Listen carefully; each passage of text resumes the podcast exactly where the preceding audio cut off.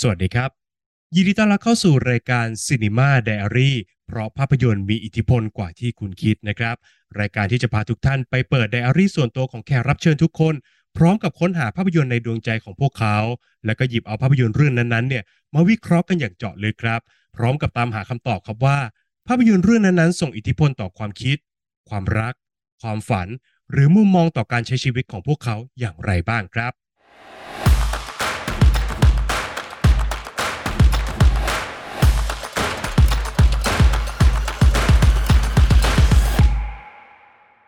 แขกรับเชิญของเราในวันนี้เป็นยูทูบเบอร์ช่องหนึ่งครับ เป็นช่องที่มีการวิเคราะห์ภาพยนตร์อย่างเป็นจริงเป็นจัง แล้วก็หยิบเอาแง่มุมของคนทำงานเนี่ยขึ้นมาพูดถึงกันอย่างเจาะลึกอีกด้วยนะครับ โดยช่องของเขามีสโลแกนครับว่า ช่องคุยหนังโดยคนทำหนังหลังห้อง ที่อยากให้คุณดูหนังหมันขึ้น ช่องหนังติดหมันนั่นเองครับ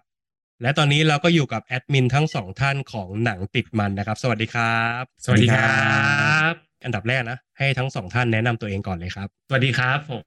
ชื่อบีนะครับผมเป็นอ่าแอดมินของช่องหนังติดมันแล้วก็อีกอาชีพหนึ่งก็คือเป็น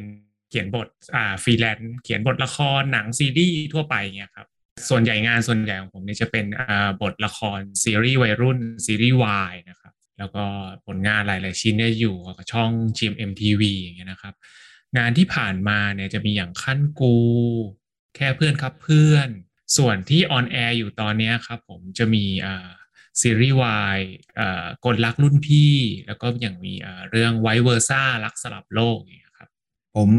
บอลครับ เป็นแอดมินของเพจหนังติดมัน แล้วก็อาชีพเป็นอ่อ editor ครับ เป็น editor ละครซีรีส์โฆษณาภาพยนตร์อย่างเงี้ยครับ แล้วก็เปิดออฟฟิศของตัวเอง เป็นเปิดบริษัทตัดต่อครับผมส่วนงานตัดต่อของผมในในช่วง 3-4ปีหลังของผมเนี่ยก็จะเป็นเรื่องของซีรีส์ซีรีส์ก็จะมีอย่างเช่นเอ่อ Girl from Nowhere หรือ AKA Nano ซีซั่นหนึ่งอันนี้ผมทำแล้วก็จะมีเอ่อที่มีออนในออนในวิวก็จะมี Wanna Be ฝันบ้ากล้าดังนะครับ แล้วก็จะมีเอ่อถ้าเป็นละครที่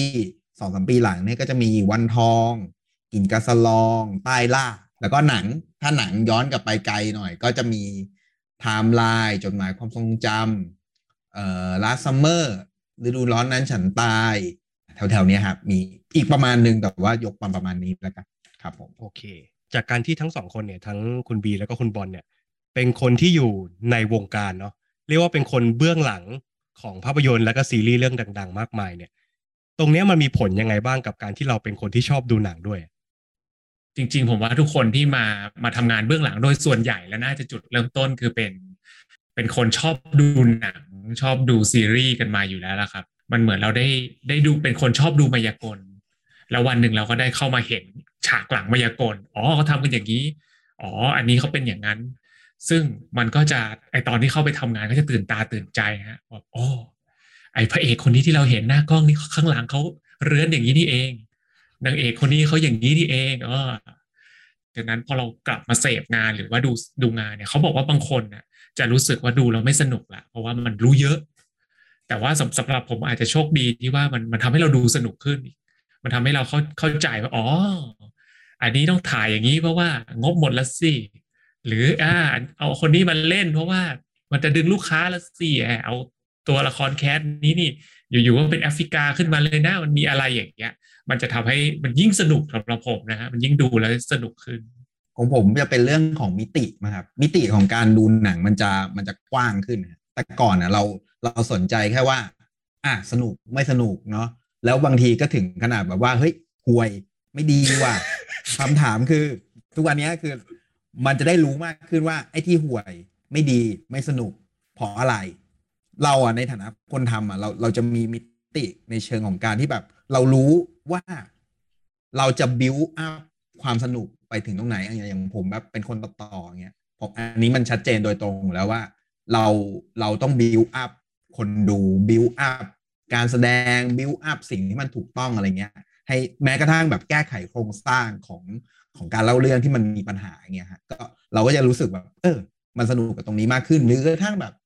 เราเราเวลาเราดูหนังแบบ ยกง่ายๆ อย่างเช่นแบบหนังมาเวลหนัง GTS อะไรเงี้ย เราก็จะเห็นมากขึ้นว่ามันมีวิธีคิดอะไรที่มันเกินไปกว่าแค่แบบเอ้ยเอาดาราคนนี้สิ เอาวิธีเล่าแบบนี้สิอะไรเงี้ยมันมันจะเกินไปมากกว่านั้น มันก็มันก็ทำให้เราดูหนังสนุกขึ้น แล้วก็ดูอย่างมีมิติมากขึ้น แล้วก็ด่ามันน้อยลงเข้าใจมันมากขึ้นประมาณนี้ เรื่องเรื่องด่าน้อยลงเนี่ย ผมผมแอบสงสัยจุดนี้ว่า พอเราเป็นคนทำงานที่อยู่ในวงการหนังแล้วก็ซีรีส์ของไทยอะครับ เราเป็นคนดูผลงานเรื่องที่เราทำไหมแล้วก็ดูหนังดูซีรีส์ไทยด้วยหรือเปล่า คนอื่นไม่รู้เป็นไหมนะ แต่ว่าผมหรือว่าคนรอบตัวเนี่ย จะดูงานของตัวเอง ทุกชิ้น แล้วก็ตัวงานนี่อาจจะตอน on air นี่อาจจะไม่ค่อยได้ดูเพราะส่วนใหญ่ทุกคนจะดูกันช่วงตั้งแต่แบบขั้นตอนการทำหรือว่าโอเค ตามมาดู on air อะไรเงี้ยยิ่งอย่างถ้าผมเขียนบทเนี่ยอาจจะไม่ได้ไปออกกอง เวลาเวลาฉายเนี่ยมันจะเหมือนตรวจการบ้านเลย เราก็จะมาดูแล้วอ๋อซีนี้เอาออกซีนี้แก้ของเรา เก่งนักใช่ไหมเฮ้ยทำไมมันแก้แล้วมันดีขึ้นวะทำไมตรงนี้เราคิดไม่ได้ว่าพุ่มกับมันร้ายอ่าอันนี้ถ่ายไม่ทันละสิแก้อย่างนี้มันก็จะตรวจกันบ้านประมาณหนึ่งแต่ว่าเหนือกว่านั้นไปฮะ ทุกคนเลยมันจะมีความโรคจิตคือ ยุคนี้จะต้องตามคอมเมนต์ด้วย บอกว่าคอมเมนต์อะไรในทวิตเตอร์อะไรอย่างเงี้ยครับบางทีไล่กันดูสามสี่ชั่วโมงอะถ่ายไปเรื่อยๆ ดูอันนั้นอันนี้แล้วพอเจอคอมเมนต์ไหน ชอบก็จะ cap มาคุยกันในกลุ่ม อันไหนไม่ชอบก็จะ cap มาคุยกันในกลุ่มเหมือนกัน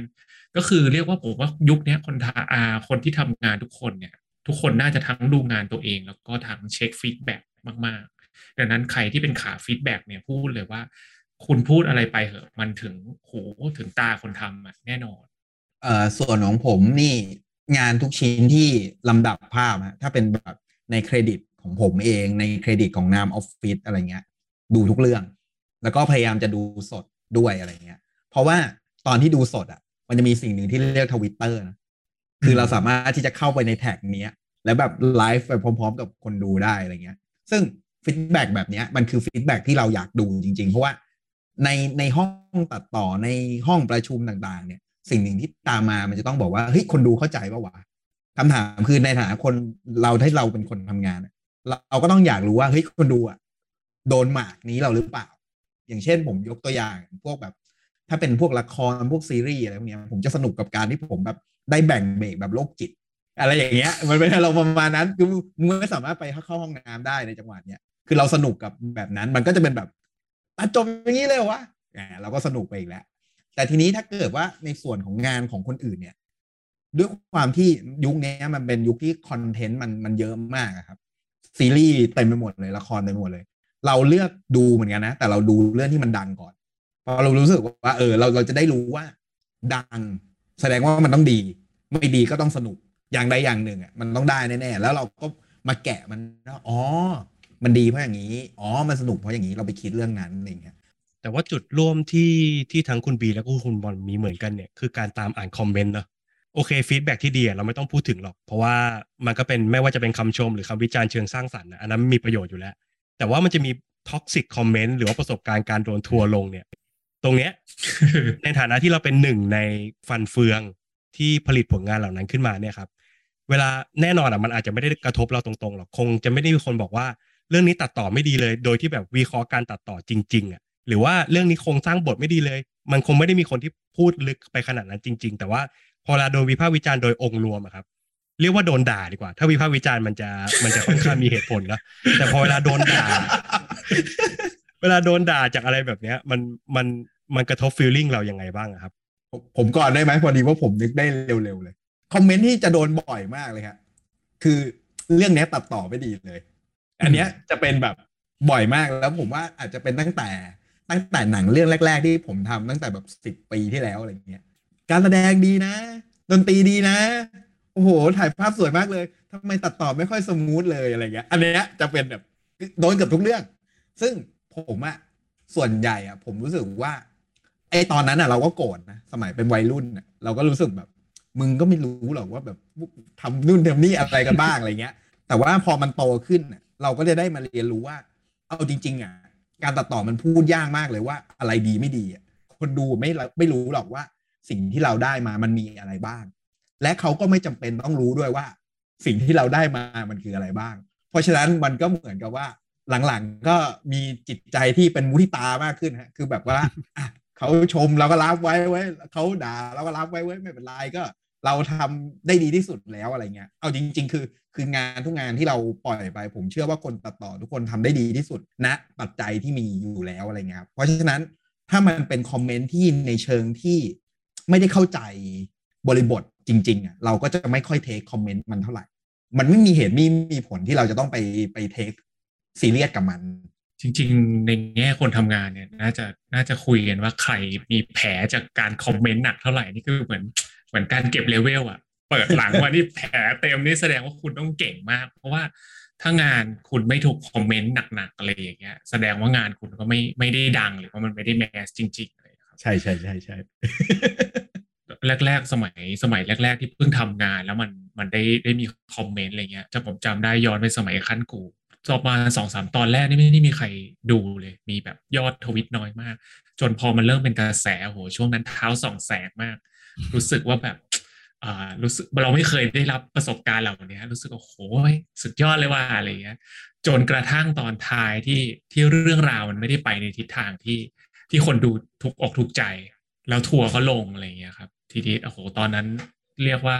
หนักหนาอยู่เหมือนกันว่าเป็นครั้งแรกที่เจอ เจอกระทั่งว่าแบบ ถ้าจะเขียนบทอย่างนี้ขอ ขอเปลี่ยนคนเขียนบทแล้วไปทำตอนหนึ่งใหม่เลยได้ไหม หรือว่ามีแบบว่า เอ้ยเขียนบทเป็นหรือเปล่า ไปเรียนไหมเงี้ย แท็กชื่อผมแบบเอาชื่อนามสกุลมาแปะในทวิตอย่างเงี้ย ต้องไปด่าคนนี้นะว่าคนนี้แบบเป็นคนทำเรื่องให้เราไม่ไม่พอใจอะไรอย่างเงี้ย โอ้เรียกว่าตอนนั้นเราก็แบบอะไรวะเฮ้ยเราเราก็คนนี่เราเองเราก็คนเดียวกับที่เจ็ดแปดตอนที่นายสรรเสริญนะเราคนเดียวกันเลยอะ่ะแล้วถ้าเกิดว่าแบบเจ็ดแปดตอนที่นายโอเคอะแล้วเราพลาดหนึ่งทีอะ่ะ เฮ้ยเฮ้ยไม่ได้เลยเหรอแต่ว่าพอมันพอมันผ่านมาเริ่มโตขึ้นเจออย่างเงี้ยหลาย ๆ งาน แล้วก็เข้าใจอย่างโอเคเขาเขารักมาก แล้วเขาก็แบบเขาก็อยากจะแสดงออกในความรู้สึกอะไรอย่างเงี้ย มันก็ทำให้เราเริ่มแยกแยะแล้วแหละว่าว่า อันไหนมันเป็นคอมเมนต์ที่ที่ติเพื่อก่อจริง ๆ อันไหนมันเป็นความรู้สึกเขาแล้วก็ที่ที่มันรู้สึกว่าอึดอัดหรืออะไรเงี้ยมันมันคล้าย ๆ ของบอลคือ คนตัดต่อเนี่ยมันพูดไม่ได้ ผมว่าทุกจุดของการทำงานก็เหมือนกันคนเขียนบทเองเนี่ยมันก็เวลาที่เราโดนว่าคือเขาก็จะดูจากงานที่มันอ่อน ทีนี้ในมุมคนเขียนบทบางทีก็อยากจะบอกว่าเฮ้ยบางอันเนี่ยที่คุณติดอะมันก็มีทั้งความเป็นใบสั่งจากช่องก็มี บางอันที่คุณติดเนี่ย ก็อยากจะบอกว่าเอ้ยในบทฉันอะฉันก็เขียนอีกแบบนึง แต่ว่าเขาเข้าไปทำเป็นอีกแบบหนึ่งก็มี หรือบางอันเนี่ย เราก็คิดแล้วนะโอ้โหเรื่องนี้ต้องโดนด่าแน่เลยเราก็เขียนล็อกไว้ละ แต่ตอนไปกำกับมันอาจจะเขาอาจจะมองอีกแบบหนึ่งก็ปล่อยไป แต่ว่ามันไม่มีใครอธิบายได้ก็เหมือนคนตัดต่อ มันพูดไม่ได้หรอกว่าเขาถ่ายมาไม่ครบ ผมก็อุตส่าห์พยายามแล้วนะอย่างเงี้ยมันพูดไม่ได้ ก็กลายเป็นตัดไม่รู้เรื่องไป หลังๆก็จะพยายามที่จะสกรีนคอมเมนต์พวกนี้ก็คือเอาโอเค คุณไม่เข้าใจคุณไม่มีข้อมูลคุณรู้สึกอย่างเงี้ยโอเค ไม่เป็นไรสิทธิ์ของคุณเลย ซึ่งจริง ๆ มันต้องมีมันต้องมีคอมเมนต์ที่ที่เราผิดจริง ๆอะพูดเรื่องนี้มาแล้วแบบเออว่า อะไรอย่างเงี้ยเขาจะมีทุกเรื่องไอคอมก็หลังๆ ก็จะพยายามไปโฟกัสที่คอมเมนต์เหล่านี้มากขึ้น ก็จริง ๆ ก็ถือว่าเป็นแง่มุมดีๆเนาะที่ว่าคนทำงานเนี่ยได้ออกมามีพื้นที่บ้างถึงจะเป็นพื้นที่เล็ก ๆ แต่ว่าอย่างน้อยก็ได้อธิบาย เพราะว่าจริง ๆ ผมเองก็เคยทำงานเบื้องหลัง แล้วก็แล้วก็เข้าใจครับว่ามันมีมันมีเงื่อนไขหลายอย่างที่ แน่นอนแหละว่าสุดท้ายแล้วคนตัดสินที่ผลงาน แต่ว่ากว่าจะเป็นผลงานนั้นออกมา มันผ่านหลายภาคส่วนมากๆ ทั้ง pre-production production แล้วก็ post production เนาะทีนี้เรามาเข้าเรื่องของหนังติดมันดีกว่าครับ จุดเริ่มต้นจริง ๆ ของเพจ แล้วก็ช่องหนังติดมันเนี่ยเกิดขึ้นมาได้ยังไง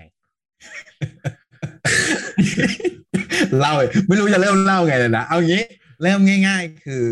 เอาจริง ๆ หนังติดมันเนี่ยมันก็เกิดมาในช่วงโควิด ผมพูดได้เลยว่าหนังติดมันเกิดในช่วงช่วงโควิดเพราะว่าช่วงโควิดเนี่ยโอเคมันผลกระทบเรื่องงานมันก็มีแหละครับ มันทำให้มันทำให้ลูปชีวิตการทำงานของผมมันว่าง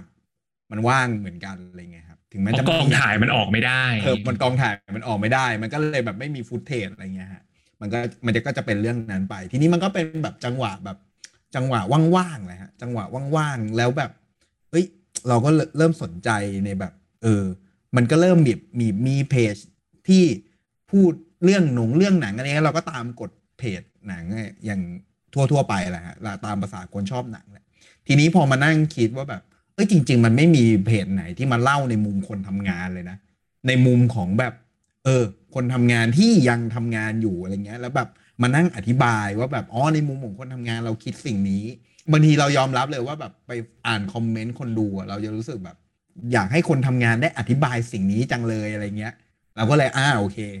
ลองคุยกับพี่บีว่าแบบเอ้ยพี่บีสนใจไหมแบบเราเราลองทำเพจกันนะอะไรเงี้ย โดยที่แบบตอนแรกก็ยังไม่รู้หรอกว่ามันจะออกมารูปแบบไหน แต่แต่เราคิดว่าจุดขายของเราก็คือเพราะละเพราะว่าเราเป็นคนทำงานที่ชอบดูหนังด้วยอะไรเงี้ย ก็เลยคิดว่า เออ ลองทำกันไหมพี่แบบว่า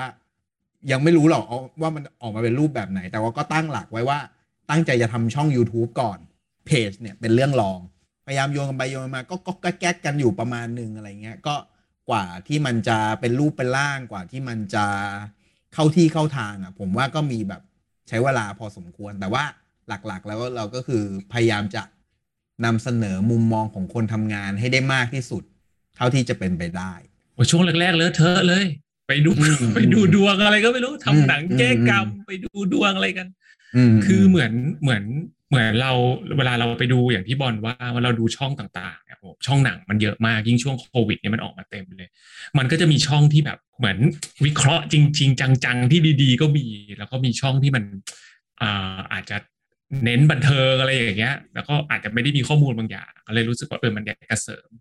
แต่จะจะคล้ายๆกันคือว่าช่วงแรก ๆ ที่เราทำอะมันจะมีพอคนทำงานเองเนี่ยมันจะมีความเขินเหมือนกันนะ มันมีความแบบ เอ๊ะเขาอยากฟังเราไหม่นะ เราพูดแล้วเขาจะเชื่อหรือเปล่านะ หรือแบบ เอ๊ะเราเก่งพอจะมานั่งวิจารณ์หรือวิเคราะห์ได้ขนาดไหนนะอะไรเงี้ยมันเลยเหมือนช่วงแรก ๆ ก็คลำทางกันอยู่ประมาณหนึ่งเหมือนกันกว่าที่จะแบบเจอเทปที่คนทำลองทำประมาณนี้ไปแล้วคนชอบเจอทางว่า เอ้ยเขาเขาซื้อในแบบนี้อะไรเงี้ยครับ มันเป็นที่มาของสโลแกนช่องว่าแบบคนทำหนังหลังห้องอะคำอธิบายนี้ก็คือแบบตรงตัวก็คือ เราเป็นคนทำหนังนะ แต่ว่าเป็น พวกเด็กหลังห้องอะ คือยังไม่ได้แบบเป็นพวกที่มันจะเก่งมากไม่ได้อยู่แถวหน้า ไม่ได้เป็นผู้กำกับแถวหน้า เพราะว่าถ้าเป็นผู้กำกับแถวหน้าเขาก็อาจจะไม่มาทำเพจอะไรอย่างนี้กับเราก็คงไปโฟกัสงานเขาอะไรเงี้ยเราอะพยายามเอาสิ่งเนี้ยมาเชื่อมกันด้วยภาษาที่เราสามารถแบบพูดและสื่อสารแล้วแบบเข้าใจ เพราะฉะนั้นเพจเราจะพยายามอธิบายอะไรให้มันง่าย ๆ ไม่ว่าจะเลเวลไหนอะจะเข้าใจในในภาษาที่เราพูดได้ อืม แล้วก็จะดูหนังได้สนุกขึ้นเฮ้ยทีนี้เรามาเข้าเรื่องเข้าราวของเรากันดีกว่าครับ หลังจากเกริ่นกันมาเยอะแล้วเนาะรายการนี้มันเป็นรายการครับ Cinema Diary นะครับ ก็คือเพราะว่าภาพผมเชื่อว่าภาพยนตร์เนี่ยมันมีอิทธิพลมากกว่าที่เราคิดนะครับ ก็อยากจะถามแอดมินทั้งสองท่านครับว่า ภาพยนตร์ในดวงใจที่มันส่งอิทธิพลกับชีวิตเรามากที่สุดเนี่ยคือเรื่องอะไรครับ โอ้จริง ๆ ก็ก็มีหลายเรื่องนะครับ แต่ว่าถ้ามองย้อนกลับไปเรื่องที่ทุกวันนี้มันกลายเป็น มันกลายเป็นหนังที่มีอิทธิพลมาก ๆ เลยเนี่ย ผมนึกถึงเรื่องแฟนฉันครับผมส่วนของผมเนี่ย ย้อนไปไกลสักหน่อยหนึ่ง ซึ่งอาจจะเรียกว่าเป็นช่วงแรก ๆ ที่เริ่มแบบเข้าสู่ยุทธจักรการดูหนังอย่างจริงจัง ก็น่าจะเป็นเรื่องสิบห้าค่ำเดือนสิบเอ็ดครับ โอ้จริงๆทั้งสองเรื่องนี้มันเป็นเอ่อเหมือนปรากฏการณ์เนอะแล้วก็อยู่ก่อนยุค GTH เหมือนจะเป็นใช่เหครัมืบอนใช่เหมือนแฟนฉันนะเป็นจุดสตาร์ทแต่ว่าสิบห้าค่ำอยู่ก่อน ใช่ฮะคือเป็นโอเคเป็นครั้งแรกที่เป็น GMM ไทยกับ Harpo Hin เอนเตอร์เทนเมนต์แล้วก็ฮับโอฮินรวมกัน ครั้งแรกเลยก่อนครับที่จะแบบเป็นแฟนฉัน อืมครับผมอืมโอเค งั้นไหนๆก็ยกแฟนฉันขึ้นมาแล้ว เราเข้าแฟนฉันกันก่อนแล้วกันเนาะครับได้ครับ บอกผู้ชมทุกท่านก่อนนะครับ ว่าเดี๋ยวมันน่าจะต้องมีการสปอยเนื้อหากันแน่ๆนะครับ เพราะว่าเราอยากจะคุยกันแบบ เชิงลึกแล้วก็วิเคราะห์กันถึงความชอบฉากที่ชอบฉากอะไรอย่างนี้นะครับ เพราะฉะนั้นมันจะมีการเปิดเผยเนื้อหาสำคัญนะครับ เราก็จะเตือนกันตรงนี้ไว้ก่อนเนาะโอเค งั้นเดี๋ยวให้ให้พี่บีลองสรุปเรื่องย่อคร่าวๆของแฟนฉันให้ฟังหน่อยแล้วกันครับ เรื่องย่อคร่าวๆของแฟนฉันเนี่ยอ่ามันจะพูดถึงตัวตัวแฟนฉันเนี่ยเหมือนจะชื่อเรื่อง มันไม่ใช่แฟนแบบแฟนที่จะแต่งงานหรือเป็นแฟนกันขนาดนั้น แต่ว่ามันจะมีความหมายของมันก็คือ เรื่องราวมันเริ่มต้นที่ตัวเอกเนี่ยได้รับบัตรเชิญ งานแต่งงาน เป็นการแต่งงานเนี่ยจากเพื่อนในวัยเด็ก เหมือนเด็กข้างบ้านผู้หญิง ก็เลยทำให้ได้กลับไปที่บ้านเกิดพอกลับไปเนี่ย มันก็เหมือนไประลึกถึงว่า เอ้ย ไอ้น้องผู้หญิงคนเนี้ยที่จะกำลังจะแต่งงานเนี่ยเออมันเป็นเพื่อนในวัยเด็กเรานี่นา แล้วก็ทำให้ระลึกถึงชีวิตในวัยเด็ก แล้วก็ มันก็ไปเล่นกับความความเรียกว่าน่าจะเป็นอินเนอร์ของคนที่เราเวลาเรามีเพื่อนอ่าเพื่อนในวัยเด็กในละแวกบ้านเดียวกันเงี้ยเราก็มักจะโดนจับคู่อ่าถ้าชายหญิงเล่นด้วยกันอย่างเงี้ยก็จะโดนจับคู่เป็นแฟนโดนล้อกันละ มันก็เลยเกิดเป็นคำว่าแฟนฉันขึ้นมา คือเป็นแฟนที่เหมือนแบบโดนเพื่อนๆด้วยกันเนี่ยแซวๆล้อๆกัน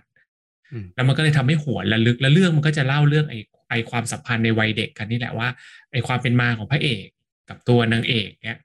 ตั้งแต่ถูกล้อความสัมพันธ์อะไรกัน แล้วก็จะมีจุดไคลแม็กซ์เป็นจุดแตกหักที่ทำให้อ่าผิดใจกัน แล้วก็ไม่ได้ไม่ได้เคลียร์กัน แล้วก็แยกย้ายกันไป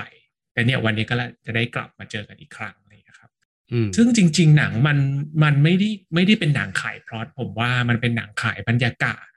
ขายความนอสต a ลเจีย ที่ยุคนั้นเนี่ยหนังแบบนอสต a ลเจีย หรือคำว่านอสต a ลเจีย เนี่ยคน คนทำงานเนี่ยยังไม่รู้เลย แต่ว่า อืม ณ ยังไม่ วันนั้นเนี่ย ป๊อปเนอะ ใช่มันยังไม่มีรีプライมันยังไม่มีการที่แบบว่าพูดแบบสเตนเจอร์ติงอย่างเงี้ยที่เราเข้าใจแล้วอ๋อเรื่องนี้มันเล่นกับนอสต a ลเจีย ยุคนั้นมันคืออ่ามันก็จัดสนังหนึ่งเรื่องอะแต่สุดท้ายคนที่ไปดูความประทับใจอะไรมันจะไปอยู่กับบรรยากาศเรื่องที่มัน มันเล่าย้อนไปถึงสมัย เข้าใจว่าน่าเป็นยุค 80 ยุค 70 อะไรอย่างเงี้ยครับ ความทรงจำแรกของผมเกี่ยวกับแฟนฉันเนี่ยคือผมตัวผมเองอะได้ดูในโรงนะครับ ทันอยู่แล้วก็ อืม รู้สึกว่าณตอนนั้นอะผมยังดูหนังไม่เป็นหรอก เพราะว่าก็ก็เป็นแบบเป็นเด็กเนาะแต่ว่าความรู้สึกแรกที่จำได้เลยคือหนังมันฮุกเราติดเร็วมากเลยอะทั้งที่เอ่อจังหวะของหนังเนี่ยไม่ได้มีเทมโป หรือว่าไม่ได้มีอารมณ์ที่สวิงแบบขึ้นลขึ้นสุดลงสุดหรืออะไรอย่างนี้เลย แต่ว่ามันสามารถดึงเราเข้าไปอยู่ในเรื่องราวในบรรยากาศนั้นได้จริงๆอะไรอย่างเงี้ยเลยอยากถามพี่บีกับคุณบอลครับว่าเขาใช้กลยุทธ์อะไรหรือว่าเขาใช้โครงสร้างทางการเล่าเรื่องยังไงทำให้เราแบบต่อติดกับหนังได้เร็วมากๆเลยอะไรเงี้ย ผมว่าถ้าพูดเร็วๆ คิดเร็วๆ นะฮะอาวุธสำคัญของแฟนฉันไม่ต่างอะไรกับอาวุธเดียวกับ Stranger Things คือการพาคนดูย้อนกลับไปรีเลทไปอ้างอิงกับ reference ที่ตัวเองเคยอยู่ในยุคนั้น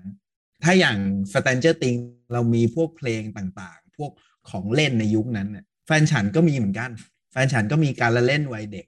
มีเพลงในยุคนั้นเหมือนกัน มีวงชาตรีมีสาวสาวสาว ซึ่ง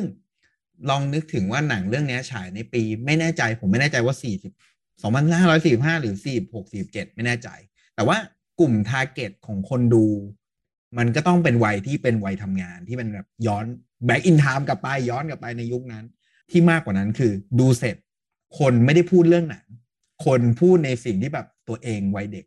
เฮ้ยฉันเคยทำสิ่งนี้เอ้ยฉันเคยทำสิ่งนี้นู่นนี่นั่นอะไรเงี้ย มันสนุกกับตรงนั้น แล้วมันแล้วมันเป็นความทรงจำที่แต่ละคนก็มีให้กับหนังเรื่องนี้ เพราะฉะนั้นผมว่าเป็นท่าไม้ตายที่ที่แฟนฉันน่าจะใช้เป็นเรื่องแรกๆเลยด้วยซ้ำไปสำหรับหนังไทยนะครับส่วนเรื่องต่อติดเนี่ยผมเสริมนิดนึงผมเดาว่านะฮะว่ามันมีความเล่าเรื่องเป็น comic gag slice of life อยู่ตอนต้นๆถ้าสังเกตดูมันอ่ามันจะเหมือนเล่าแบบว่า เป็นมุกเป็นมุกเจาะเจาะไปในการทำความรู้จักตัวละครที่บ้านผมครับ บ้านผมเป็นช่างตัดผม ตรงนี้อืมมีตัวอ่าร้านตรงข้ามนะครับ แล้วเราก็คอมเมนต์กันหนึ่งมุกจบไปไอ้วิธีการเล่าอะไรแบบเนี้ย ผมมารู้สึกว่ามันไม่ค่อยไม่ใช่วิธีการปกติของของคนที่เป็น filmmaker ในยุคนั้นน่ะ ถ้าลองเป็นยุคนี้นะ เราจะต้องตามไปเห็นพี่แจ็คชวินเนี่ยกลับบ้านไปรูปของเก่านั่งอยู่นานเลย ค่อยๆเดินไปที่ร้านตัดผมที่ตอนนี้โทรมละ โอ้โหแม่งจะใช้เวลาเยอะมากอะแต่ผมเดาว่าพี่ๆแต่ละคนที่กำกับเนี่ยน่าจะมาทางหนังสั้นอืมอืมและหนังสั้นเนี่ยเวลาเล่าอะมันน้อย แล้วมันน้องต้องใช้ voice over ใช้อะไรพวกเนี้ยในการช่วย แล้วมันเลยทำให้แฟนฉันตอนต้นน่ะมันมีความเป็น slide of life อยู่ แล้วมันเลยทำให้เราอะ กระโดดเข้าไปในหนังได้ได้เร็ว บีดมันจะต่างกับหนังไทยที่มีเวลายาวๆนวดๆเราอย่างเงี้ยครับอีกอย่างหนึ่งที่ผมรู้สึกว่าแฟนฉันแตกต่างสำหรับหนังไทยยุคนั้นก็คือความความ coming of age คือรู้สึกว่าในยุคสมัยนั้นอะไม่ค่อยมีหนังเด็กเป็นกลุ่มเหมือน Stranger Things ยุคนั้นไม่ค่อยมีโดยเฉพาะหนังไทยนะครับ แล้วพอพอแฟนฉันมาเปิดตลาดตรงเนี้ย มันส่งอิทธิพลสูงมากต่อต่อความสำเร็จของภาพยนตร์เนาะตรงนี้ทั้งสองท่านคิดว่าไงบ้างครับ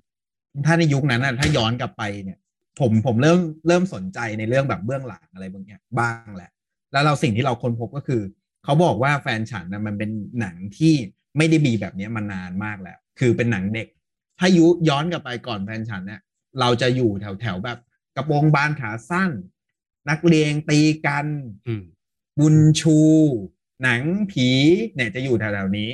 แต่มว่าอแฟปนลายฉันมอมันปเป็นลายใช่ใช่แฟนฉันเป็นเป็นหนังที่แหวกออกมาจากตลาดตรงนั้นจริง ๆ แล้วก็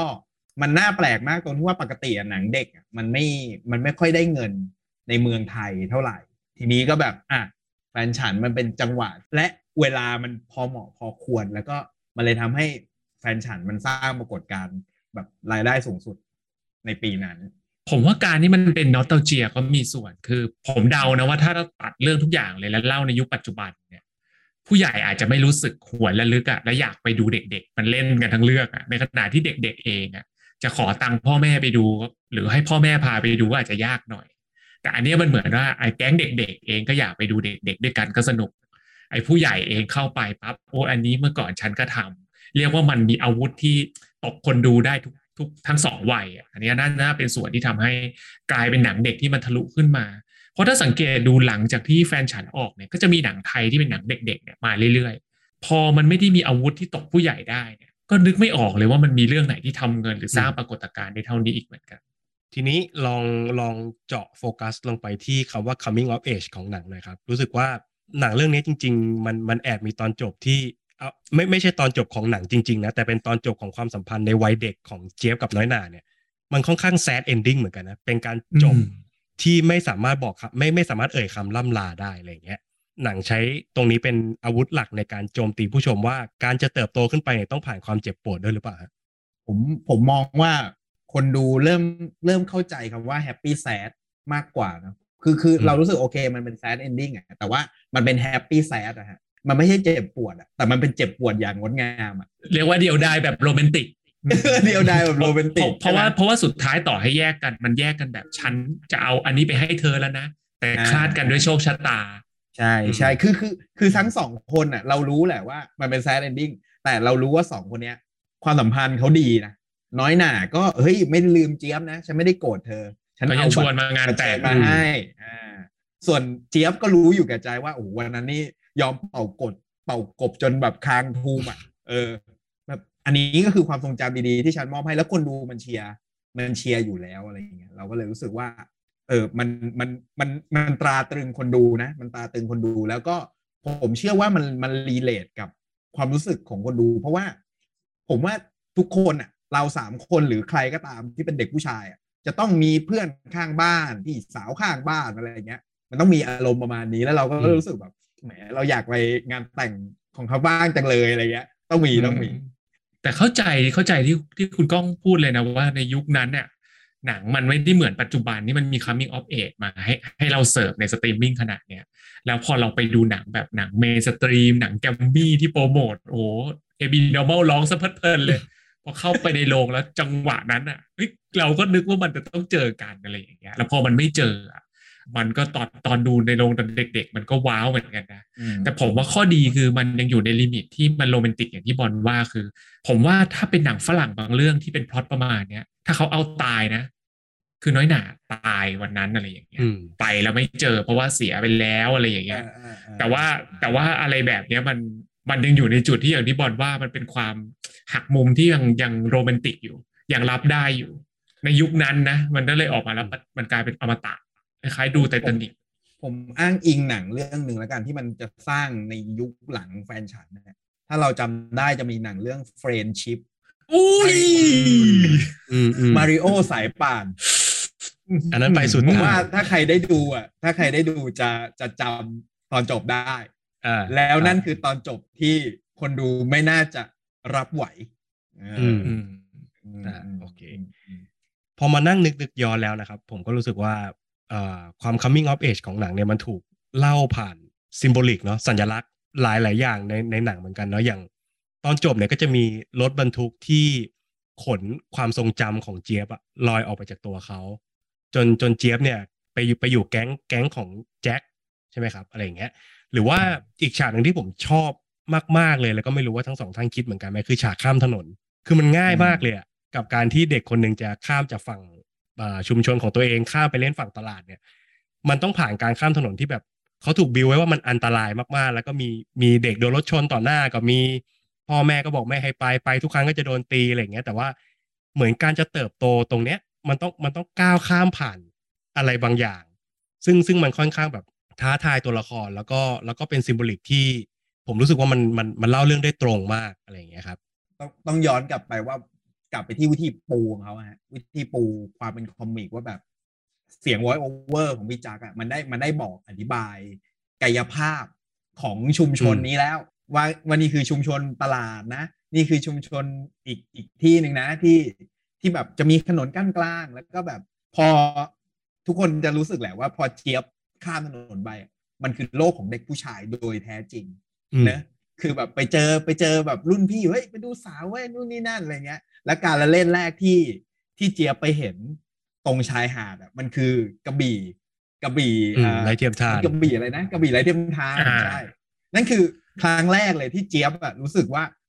เด็กผู้ชายมันต้องเล่นแบบนี้เว้ยที่ผ่านมากูเล่นอะไรอยู่วะกูเล่น กูเล่นพ่อแม่ลูกอยู่อะไรเงี้ยผมว่าอันเนี้ย อันเนี้ยเป็นสิ่งที่แบบคิดมาดีมากแล้วคิดมาคิดมาแบบดีและเรียบง่ายและก็ relate กับคนดูด้วย เพราะว่าเชื่อเลยว่าคนดูยุคนั้นอะ คนดูที่โตมามาเป็นผู้ใหญ่หน่อยน่าจะเคยผ่านการเล่นจอมยุทธมาบ้างแหละอะไรเงี้ยจริง ๆ ต้องให้เครดิตกับพี่ๆแก๊งที่กำกับเหมือนกัน ผมว่าว่าอย่างที่คุณก้องบอกว่าโหมันมี symbolic หลายอย่างเลยเนี่ย เป็นเพราะว่าผมเดาว่าส่วนหนึ่งเป็นเพราะคนทำอะเป็นเป็นเด็กฟิล์มด้วยอะที่ผมเชื่อว่าพี่เก้งเองก็ต้องเอาหนังแปลกๆเอา coming of age เอาอะไรเงี้ยมามาฝึกวิชามาให้ดูมาป้อนกันเหมือนกันอะไรเงี้ย แล้วหนังก็เลยจะมีองค์ประกอบของของสัญญาต่างๆ ซึ่งต้องพูดตรงๆเลยว่าในในยุคนั้นเนี่ยคนที่ทำหนังแบบหนังแมสอะไรอย่างเงี้ยไม่บางครั้งมันก็จะคนทำหนังบางบางรุ่นก็จะเป็นสายแบบครูพักรักจำ หรือว่าอาจทำละครมาผัดมาทำหนังเนี้ย ส่วนที่มันเป็นแบบพวกพวกสัญญะหรืออะไรเงี้ยอาจจะไม่แข็งแรงมาก แต่ว่าต้องบอกว่าแก๊งคนที่ทำแฟนฉันนี่แบบไฟแรงเลยแหละ สัญญะมาอะไรเงี้ยจะเห็นได้ในในการในการใช้งานของเขาเลย อีกอย่างหนึ่งที่ผมรู้สึกว่าเป็นจุดเด่นมาก ๆ ของแฟนฉันก็คือ casting เนาะ casting ทุกคนแบบใช่ไปหมดเลย ไม่ไม่มีคนไหนที่แบบ miscast หรือว่าหรือว่า ไม่สามารถสร้างสีสันได้เลยในทุกวินาทีที่พวกเขาปรากฏตัวอะไรเงี้ยทุกคนจะต้องมีมี scene มีอะไรของตัวเองหมดเลยตรงเนี้ย คิดว่ามีผลกับความสำเร็จของแฟนฉันไหมครับ ผมว่าแทบจะเก้าสิบเก้าเปอร์เซ็นต์เลยนะฮะคือนี่เป็นหนังแบบที่ที่คนทำงานรู้เลยว่า หัวใจมันอยู่ที่ casting ถ้าถ้าคนไม่ซื้อน้อยหน่า คนไม่ซื้อแจ็คแฟนฉันเนี่ยโห จะไปไม่ได้ คือในวงการจริงๆมันเคยถูกคุยนะครับ ว่าเฮ้ย ควรทำแฟนฉัน the musicalทำเป็นละครเวทีไหมเหมือนที่เหมือนที่เราชอบเอาหนังดัง ๆ มาทำอย่างเงี้ยแต่สุดท้ายแล้วโปรเจกต์มันก็ไม่เกิดขึ้นทั้งๆที่บทมีอยู่พร้อมแล้วก็คือเป็นเรื่องว่ามันหา casting ที่มันมันจะได้อย่างเงี้ย ไม่ได้ มันก็เลยสุดท้ายโปรเจกต์เหล่านี้ก็ก็ไม่ได้ถูกทำส่วนตัวผมรู้สึกว่าไม่ไม่ใช่แค่ casting เดี๋ยววิธีคิด character วิธีคิด character มันมันมีความเป็น comic หน่อยๆนะว่าแบบมันเหมือนเราเอาโดเรมอนมากางอ่า เราจะเอาใครบ้าง มันต้องมีไอเด็กพูดมาก อ่ามันต้องมีไอเด็กอวด อ่า มันต้องมีไอเด็กอวดรวย อ่า มันต้องมีไอเด็กแบบไจแอนท์มันต้องมีชิซุกะเพื่อนสาวข้างบ้านของเราอะไรเงี้ย แล้วก็ต่อยอดไปอีกว่าเออมันจะต้องมีมันจะต้องแบบเอาอะไรมา match กันอะ เอาขั้วตรงข้ามมา match กันอะไรเงี้ยแล้วแล้วตัว character พวกเนี้ย มันเป็นสิ่งที่เราจะเคยเจอตอนเด็กทุกคนเนาะต้องเป็นเพื่อนเราในห้องอะคนใดคนหนึ่งอันเนี้ย ซึ่งเวลาพอมันคิดแบบนี้มา เออ มันก็จะย้อนกลับไปที่ผมบอกว่า มันทำให้เราย้อนกลับไปวัยเด็กของเราได้ง่ายขึ้น วิธีคิด character เนี้ยผมว่ามันมันคิดออกมาแบบได้ครบถ้วนสมบูรณ์ อืมอะไรอย่างอันนี้ผมถามเพิ่มเติมแล้วกันว่าอย่างพี่บีไงครับ เราทำงานเขียนบทเนาะ แล้วเวลาเรา design character ขึ้นมาเนี่ยเรามีมี cast ที่เราอยากได้อยู่ในหัวไหมครับ หรือว่าเคยมี cast ไหนที่เราอยากได้แล้ว หรือว่า cast ไหนที่เราจินตนาการไว้แล้วมันออกมาไม่ตรงแบบไม่ตรงแบบขั้วตรงข้ามไปเลย แล้วก็ส่งผลกับหนังยังไงบ้างอะไรเงี้ยจะบอกว่าเวลาเวลาทำงานจริง ๆ แล้วเนี่ยคนเขียนบทแทบทุกคนนะฮะจะมี cast ในใจเป็น dream cast อยู่ในใจอยู่แล้วฮะแต่โดยถ้าคุณไม่ได้ทำงานค่ายใหญ่ไม่ได้ไม่ได้อยู่ทีมใหญ่นะเป็นที่ฟุตบอลทีมใหญ่อย่างเงี้ย คุณไม่สามารถจะซื้อโรนันโดซื้ออะไรมาได้อะไรเงี้ย ดังนั้นเนี่ยก็จะเป็นจะเป็นเรื่องปกติเลยที่แคสของเรากับแคสที่ออกมาเนี่ยมันจะไม่ ยิ่งโดยเฉพาะผมทำซีรีส์วายเนี่ยมันจะมันมักจะเป็นพระเอกใหม่ที่ที่ต้องการจะเอามาปั้นต่อ ดังนั้นเนี่ยเรียกว่าตอนคิดคิดภาพในหัวไว้เป็นใครเนี่ย แทบจะเดาคาดเดาไม่ได้เลยว่า พอมันออกไปแล้วมันมันจะไปออกมาเป็นใครอะไรเงี้ยครับ ก็ยอมรับว่ามีบางเรื่องเหมือนกันที่ที่เรานึกภาพไว้แบบหนึ่งแล้วก็พอมันออกมาเขาจะเป็นอีกแบบหนึ่งบทเนี่ยมันไม่ได้ไม่ได้การันตีว่ามันจะได้ ว่าสุดท้ายจริงๆคนผมว่าคนดูนักแสดง ดังนั้นเนี่ยยิ่งยิ่งเราทำงานสายแมสนะฮะนักแสดงอะสำคัญกว่าบทอีก ดังนั้นเนี่ยใช่หลาย ๆ เรื่องก็ก็จะคุยกันเองในทีมว่าแหมมันมันก็มันที่มันไม่ประสบความสำเร็จอาจจะไม่ใช่ ที่บทอย่างเดียวก็ได้นะบางที cast มันอาจจะไม่ตรงด้วย อะไรอย่างเงี้ยครับแล้วทีนี้ลองย้อน process กลับไปครับ ตอนที่ถ้าสมมติเรารู้เงื่อนไขนี้อยู่แล้วครับว่า บางครั้งเนี่ยเราต้องยอมรับว่า cast ที่เราฝันไว้เนี่ยมันมันไม่อาจเอื้อมถึงได้เนาะทีนี้มันมันส่งผลกับตอนที่เรา design character ยังไงครับ เพราะว่าแน่นอนว่า cast ไม่ใช่แค่รูปร่างหน้าตาเนาะแต่ว่ามันจะต้องมีลักษณะนิสัยวิธีการแสดงออกบางอย่างที่มัน relate กับรูปลักษณ์ภายนอก ซึ่งในบทภาพยนตร์อะผมเข้าใจว่ามันไม่สามารถเขียนอะไรที่มันแบบกลาง จนไม่สามารถจนทีมอื่นไม่สามารถทำงานต่อได้เช่นทีม casting เขาต้องมีแบบ position บางอย่างให้ยึดเอาไว้เพื่อจะเพื่อจะหา direction ในการหานักแสดงที่ใช่อะไรเงี้ย ตรงนี้มันมีผลกับพี่บียังไงครับว่า ในเมื่อเราเรามีเงื่อนไขตรงนี้เป็นชนักปักหลังเราอยู่ว่าเราอาจจะไม่ได้ cast ที่เราต้องการ แล้วเราจะ design character ให้มันกลมได้ยังไงในเมื่อมันมีโอกาสที่ที่จะ miscast อะไรเงี้ย ผมเข้าใจว่ามันจะมีบางบริษัทในประเทศเอ่อที่ดัง ๆ เนี่ยเขาจะหา cast และล็อก cast ไว้ก่อนแล้ว ถึงจะเริ่มเขียนบทจริงจังแล้วบทมันก็จะลิงก์กับนักแสดงมาก ซึ่งอืมโอเคฮะ เราผมว่าอาจจะไม่เคยทำงานใน big ในบริษัท big ขนาดนั้นได้ ดังนั้นผมก็จะอยู่ในบริษัทประเภทที่ว่า เขียนบทเสร็จก่อน เดี๋ยวค่อยไปถามนักแสดง นักแสดงเขาส่วนใหญ่เขาก็จะถามว่าอ่าอยากให้เขามาเล่นเหรอ ไหนขอดูบทหน่อย ดังนั้นเนี่ย มันก็เลยมักจะแน่นอนว่าเราต้องเขียนบทโดยที่เราก็ไม่รู้ว่าเขาจะยอมมาเล่นไหมดังนั้นวิธีการผมก็คือว่าเรางั้นเราก็ต้องทำตัวละครให้แข็งแรง โดยโดยตัวมันเองอะฮะเหมือนแบบอืมเหมือนเขียนแฮร์รี่พอตเตอร์มาวันนั้นยังไม่รู้หรอกใครจะมาเล่น แล้วก็เขียนให้แข็งแรง แล้วก็อะบทอย่างเงี้ย ในประเทศไทยพี่เอาไปให้มาริโอเล่นดิมาริโอไม่เล่น พี่ลองไปถามคนอื่นดูแต่ ถ้าตัวละครเราแข็งแรงแล้วมีเสน่ห์เนี่ย มันจะรู้ว่าต้องไปหาแคสไหนอืม ว่าว่ามันเล่นบทเนี้ยแล้วมันจะดีโหนี่ไม่บทแบบบทนักฆ่าสายขรึมเลย เขาก็จะรู้แล้วว่าในในเปิดมาอาต่อธนภพพอได้ไปเต๋อชันทวิทย์นี่อาจจะไม่ใช่ แต่มันก็มีฮะ ไม่ใช่ไม่มีคือ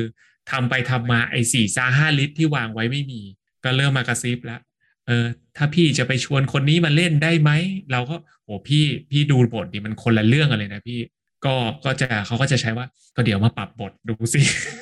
ปรับยังไงให้เข้ากับนักแสดงได้อะแล้วก็ว่ากันไป ก็ก็เข้าใจมันก็เป็นเรื่องธุรกิจอะไรอย่างเงี้ยนะครับ การปรับบทอะมันมันมีผลดีหรือผลเสียยังไงในเมื่อนักแสดงเป็นแม่เหล็กเนาะสำหรับธุรกิจ แต่บทภาพยนตร์มันเป็นมันเป็นรากที่สำคัญที่สุดสำหรับการที่ภาพยนตร์เรื่องหนึ่งจะเติบโตขึ้นไปเป็นต้นไม้ต้นใหญ่ได้อะไรอย่างเงี้ยอุตสาหกรรมนี้ไม่ได้มองเราเป็นศิลปินครับเขามองเราเป็นฟันเฟืองตัวหนึ่งในในธุรกิจภาพยนตร์ เขามองเราว่าเรามีหน้าที่ปรับเปลี่ยนให้ให้ภาพยนตร์มันสามารถฉายและทำกำไรให้เขาได้ ดังนั้นตอนเขาจ้างเราเขาไม่ได้ต้องการศิลปินซีไลท์เราห้ามเอาความคิดว่าแบบ เดี๋ยวมันจะมาปรับของเรานะแต่ซึ่งผมว่าทำไม่ได้หรอก แต่ว่าโดยวิธีคิดของอาชีพอะครับเขาไม่ได้ให้สิทธิ์เราในการเป็นศิลปิน เขาให้เราเป็นเครื่องมือ เหมือนเป็น Word อะฉันอยากจะแก้บทเป็นอย่างนี้ เธอไปพิมพ์มาให้หน่อย ดังนั้นมันก็ถ้าจะอยู่ในอุตสาหกรรมเนี้ยครับก็เราก็ต้องเสิร์ฟเขาได้ ผมเคยเจอแม้กระทั่งว่า เขียนว่าในเรื่องนี้มีพระเอกหนึ่งคน มีพระรองหนึ่งคน ปรากฏว่าก็อ่าเอาโปรเจกต์ไปขายเรื่อยๆปรากฏมีพระเอกดังสนใจอยากเล่นเลย แต่อยากเล่นเป็นพระรอง ก็ก็ก็คนก็ถึงขนาดที่ว่างั้นเปลี่ยนพระเอกเป็นพระรองหน่อยสิแก้บทสิยังไงก็ได้ อยู่ๆตัวนี้ก็ต้องดันขึ้นมา ในแง่ธุรกิจ มันก็เป็นอย่างนั้นนะครับอืมทีนี้เรากลับมาเรื่องแฟนฉันกันดีกว่าเนาะโอเค ครับผม ซึมเลยโถพอพอเข้าพานเนี้ยพอเข้าพานนี้ปุ๊บมันเหมือนเราบำบัดเราเหมือนมาอ่าจิตบำบัดจริงๆผมมาชอบคุยจริงๆผมมาชอบคุยพาร์ทแบบนี้ แต่ว่าเดี๋ยวมันจะถล่มลึกเกินไปนะครับ มาที่เอ่อฉากที่ทั้งสองคนชอบมากที่สุดของแฟนฉันดีกว่าครับ ชอบฉากไหนกันบ้างเอาจริงๆตอนได้ว่าตอนที่ดูเนี่ยชอบฉากอ่า กระบี่ไร้เทียมทานมากเลย มีความรู้สึกว่าเฮ้ยอย่างนี้ก็ได้เหรอวะรู้สึกว่ามันเป็นมันเป็น part ที่ทำให้เราเราหลงรักแบบไอ้แก๊งพวกนี้เลยบางรู้สึกว่ามันแบบมันถ้าท่านที่จริง ๆ ในแง่ของการทำบทแฟนฉันเนี่ยมันไม่ได้ไม่ได้เป็น part ขับเคลื่อนเรื่องทำให้เรื่องราวความรักของน้อยหน่าและอะไรเลยอะแต่แต่กลับกลายเป็น part ที่ทำให้เราหลงรักชีวิตวัยเด็กแก๊งเนี้ย หลงรักไอ้พวกนี้แต่ละคนแล้วก็รู้สึกว่าเออมันเป็นความทรงจำที่สวยงามอาจจะเพราะเราเป็นเด็กผู้ชายด้วยก็ได้ ถ้าของผมผมชอบ part ที่เป็นเออเขาเรียกว่า sequence sequence intro เรื่องนะฮะก็คือช่วงที่เป็นเสียงของพี่จักชวินเป็นเจี๊ยบตอนโตเล่าเรื่องว่าแบบ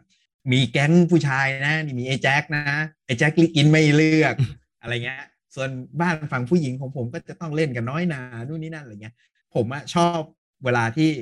น้ำเสียงของพี่จักเนี่ยเขาเล่าไปแล้วมันเหมือนกับว่าเขาอินจริงๆอะมันมีหัวล้อรีมายย้อนกลับไปอะไรเงี้ยมันมันไม่ใช่แค่ voice over ที่ที่เล่าแล้วก็ผ่านไปไม่ใช่แบบสารคดีที่เล่าแล้วก็จบไปอะไรเงี้ย มันมีอินเนอร์ของคนที่แบบเฮ้ยมึงมาฟังเรื่องของกูสิเฮ้ยมันสนุกมากเลยนะอะไรเงี้ย มันจะเป็นน้ำเสียงแบบนั้น แล้วก็ภาพที่เขาให้มา มันก็ทำให้เราเห็นกายภาพของของชุมชน ที่นี่จริง ๆ ว่าแบบอ่าโตมาแบบไหนแล้วกำลังจะพุ่งไปยังโลกอีกแบบหนึ่งแบบไหนอะไรยังไงครับซึ่งผมว่ามันมันถูกคิดมาอย่างแบบสวยงามแล้วก็แบบดีไซน์มาแล้วดีอย่างดีอะไรเงี้ยครับโอเค งั้นผมผมแชร์ฉากที่ผมชอบที่สุดละกัน เป็นฉากสั้นๆ ที่มีแค่ไม่กี่คัด แต่ผมรู้สึกว่ามันมันสรุปองค์ของตัวละครได้ได้ดีครับ ก็คือฉากที่คุณพ่อของเจี๊ยบกับคุณพ่อน้อยหนาตัดผมให้กัน รู้สึกว่าดันเทลโชว์ดันเทลพ่อของเจี๊ยบเนี่ยมักจะพูดอยู่ตลอดว่าแบบ ก็เจี๊ยบเด็กผู้ชาย ปล่อยไปเถอะก็เนี่ยเด็กผู้ชายไปมีเรื่องต่อยมา พ่อก็จะแบบเข้าข้างไปกลับบ้านดึกพ่อก็จะเข้าข้างอะไรเงี้ย แต่ว่าไอความเป็นผู้ชายจริง ๆ ในมุมของผู้ใหญ่อะมันเป็นเรื่องของการแบบลดอัตราซึ่งกันและกันนะกลายเป็นว่าพอถึงจุดหนึ่งแล้วทั้งคู่พอยอมรับในตัวกันและกันว่า เอ้ยเออคุณก็เป็นช่างตัดผมที่มีฝีมือ ผมก็เป็นช่างตัดผมที่มีฝีมือ ต่างคนต่างเป็นจอมยุทธที่คารวะกันอะไรอย่างเงี้ยรู้สึกว่าเป็นการเลสเปกกันในในเวที่ตัวละครที่ถูกเล่าน้อยๆ แต่ว่าเล่าแล้วแบบพอพอมีแค่ฉากนี้ฉากเดียวรู้สึกว่าตัวละครมันกลมขึ้นมาเลยอะไรอย่างเงี้ยเนี่ยบอลดูไว้ คนทำเพจหนังเนี่ยเขาต้องคือเขาต้องชอบฉากอย่างนี้ มันชอบกระบี่ไรเทียบ อ่านเลยไม่สาระจริงๆเลยถูกแล้วเพจเราเป็นเพจแบบนี้ก็ถูกแล้วเพจเราเป็นเพจอย่างนี้ มาถึงคำถามข้อสุดท้ายของหนังเรื่องแฟนฉันนะครับ แฟนฉันเนี่ยส่งผลยังไงกับชีวิตพี่บีบ้างครับณวันนั้นจริง ๆ อาจจะยังไม่อาจจะไม่รู้ตัวว่ามันจะเป็นมันจะเป็นจุดเปลี่ยนสำคัญ แต่พอวันนี้มองย้อนกลับไปมันมันเป็นจุดเปลี่ยนสำคัญ คือ เหมือนยุคนั้นจริง ๆ แล้วอะผมมาตั้งใจเป็นนักเขียนการ์ตูนนะผมอยากจะเป็นโชเดนจัมบะคูแมนอะไรเงี้ยครับแล้วแล้วเหมือนกำลังไปติววาดรูปศิลปะอย่างนี้อยู่ฮะแล้วอาจารย์ที่ติวอะเขาก็บอกว่าเฮ้ยคุณไปดูแฟนฉันหรือยัง หนังมันดีมากเลยนะ มันมีคุณค่าทางฟิล์มอะไรอย่างเงี้ยเล่าว่าแบบโอ้หนังมันมีสัญญามันมีความลุ่มลึกคนทำเป็นเด็กเรียนมาต้องอย่างเงี้ย เราก็เหมือนเป็นครั้งแรกที่ถูก educate ว่าหนังมัน มันมากกว่าความบันเทิง เป็นครั้งแรกที่เราได้ได้ฟังถึงการแบบการมีศิลปะอยู่ในนั้นอะไรเงี้ยครับแล้วเขาก็บอกให้ผมไปซื้อไบโอสโคปมาอ่านสิผมก็ไปแผงเลยฮะแล้วจำได้เลยนะปกเป็นคิวบิลแล้วพอผมมาอ่านผมถึงรู้ว่าแบบโหหนังที่เราดูเอาบันเทิงอะ่ะมันมีเหมือนมีการวิเคราะห์เจาะลึกอะไรกันขนาดนี้ได้หรอวะอะไรเงี้ย แล้วหลังจากนั้นมันเหมือนแฟนฉันเป็นประตูที่ทำให้เรามองหนังเปลี่ยนไป มองหนังในเชิงของของศิลปะมากขึ้นอะไรเงี้ยครับ บวกกับการที่หนังมันป๊อปแล้วแก๊งภูมิกับนี่เขาก็ดังเหลือเกินเขาก็เท่เหลือเกิน กลายเป็นเดินสายออกรายการ แล้วเราก็ทำให้เรารู้สึกว่า เป็นครั้งแรก ๆ ที่เราเห็นผู้กำกับของหนังอะดังพอๆกับนักแสดงมั้งมันก็เลยเป็นอาชีพที่เราเริ่มเริ่มเห็นคุณหน้าคุณตากันอะไรเงี้ยครับ ซึ่งซึ่งผมว่าหลังนอกจากนั้นมาเนี่ยมันน่าจะเป็นเชื้อที่ทำให้เรามองหนังแบบ มองหนังที่เป็นศิลปะมากขึ้น จนวันหนึ่งผมมีโอกาสได้มาทำงานเองอะไรเงี้ย แล้วก็งานกำกับเรื่องอ่าซิทคอมเรื่องแรก ๆ ของผมเนี้ยก็ได้ได้อ่าโฟกัสแฟนฉันมาเล่นเป็นนักเอกให้ แล้วมันก็เลยเหมือนแบบว่า เออไอไอจุดที่เราเคยประทับใจกับน้องน้อยหนาวันนั้นนะเมื่อเราเราก็ไม่รู้หรอกเส้นทางจะพาเรามาเจอกับ เจอกับน้องเขาจริง ๆ อะไรอย่างเงี้ย ก็เลยรู้สึกว่า เออ มันมันเหมือนพรมลิขิตเหมือนกันจำได้ว่าวันนั้นเราก็ร้องไห้กับ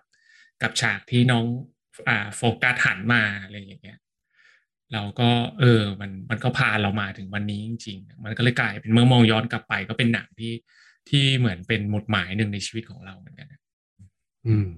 ยอดเยี่ยมมากครับ ทีนี้ต้องโยกกลับมาที่คุณบอลแล้วครับว่าสิบห้าค่ำเดือนสิบเอ็ดเป็นหนังเกี่ยวกับอะไรครับสิบห้าค่ำเดือนสิบเอ็ดจริง ๆ จริง ๆ เล่าง่าย ๆ เลยก็คือ จะเกิดอะไรขึ้น ถ้าปรากฏการบ้างไฟพญานาคเนี่ย เกิดจากฝีมือคนคนทำแต่กลุ่มคนที่ทำอะเป็นคนที่ศรัทธาในพญานาคจริง ๆ เชื่อว่ามีพญานาคอยู่จริง ๆ อืมอาจจะเป็นแบบคีย์เวิร์ดของมันเลยอะไรเงี้ยก็ก็เป็นเรื่องราวของเอ่อชุมชนแห่งหนึ่งนะที่ที่อยู่ที่หนองคายนะฮะแล้วก็ศูนย์กลางของเรื่องมันคือ มันคือตัวละครที่ชื่อคารนะครับเป็นเด็กวัยรุ่นที่แบบว่า เติบโตที่นี่แหละ แล้ววันหนึ่งเขาก็เดินทางไปร่ำเรียนหนังสือในในกรุงเทพอะไรเงี้ยแล้วก็กลับมา โดยที่พื้นเพของคารเนี่ยจริงๆก็คือถูกเลี้ยงดูโดยเจ้าอาวาสของวัดจากฝั่งลาว ซึ่งวัดนี้มีหน้าที่ทำอะไร มีหน้าที่ในการจุดบั้งไฟพญานาคที่ทำที่เราให้เราเห็นในลำลำน้ำโขงนี่แหละ แล้วก็จะเรื่องราวก็จะเป็นเรื่องของการต่อสู้ที่แบบความเชื่อของคานเองที่แบบว่า ตัวเองเติบโตมากับ มากับความเชื่อที่แบบมีพญานาค มีบั้งไฟพญานาค แต่ก็รู้นะว่าบั้งไฟพญานาคเป็นสิ่งที่แบบตัวเองเป็นคนทำแล้วก็ต้องต่อสู้กับโลกปัจจุบันที่แบบคนอื่นเอ่อไม่เชื่อเรื่องนี้อย่างงมงาย บางคนก็คิดว่าเป็นปรากฏการณ์ธรรมชาติ บางคนก็เชื่อว่าเป็นคนทำหรือว่าต้องต่อสู้กับโลกสมัยใหม่ ที่มันเริ่มก้ากลายเข้ามาในในผลวิสัยแห่งนี้อะไรเงี้ยก็เป็นเรื่องของแบบเด็กวัยรุ่นคนหนึ่งที่เป็น coming of age เหมือนกัน แต่ว่า coming of age โดย มีความเชื่อที่มันหลากหลายในอำเภอโพนพิสัยเกี่ยวกับพญานาคนี้อยู่ครับผม ตอนที่ดูหนังเรื่องนี้ครั้งแรกครับ อายุประมาณกี่ขวบครับ ผมอาจจะไม่ใช่ขวบนะอาจจะต้องเรียกเป็นวัยรุ่นซะหน่อยหนึ่งน่าจะสักประมาณสิบสี่สิบห้าครับสิบสี่สิบห้าแหละครับ แล้วก็ความทรงจำจำได้ว่าไปดูที่โรงหนังนครนนท์รามาครับเป็น stand-alone เลย ตอนนี้โดนทุบทิ้งไปแล้ว เป็นอารมณ์ประมาณว่าสี่สิบาทสองเรื่องควบ แต่ผมไม่แน่ใจว่าสิบห้าค่ำเนี่ยควบกับอะไรจำไม่ได้จริงๆจำไม่ได้ว่าสิบห้าค่ำควบกับอะไร แต่ความทรงจำก็คือครั้งนั้นคือ ผมจำได้ว่าหนังมันมันดึงดูดเรามาก ๆ เราอยากดูอะเราอยากดูมากๆ ต้องต้องบอกก่อนว่า ผมเองอะเป็นเด็กที่ไม่ได้โตมากับหนังฮอลลีวูดไม่ได้โตมากับหนังเออฝรั่ง ผมโตมากับหนังไทย ผมโตมากับหนังรอบเช้าวันเสาร์อาทิตย์ของช่องเจ็ดซึ่งมันจะวนเวียนอยู่ประมาณแบบ ไม่หนังจีนก็หนังไทยจะอยู่แถวๆนี้ เพราะฉะนั้นให้เลือกดูเนี่ย จะเลือกดูหนังจีนก่อน หรือไม่ก็ดูหนังเอ่อหนังจีนหนังฮ่องกงหรืออาจจะเป็นหนังไทยก่อนอะไรเงี้ย เพราะฉะนั้น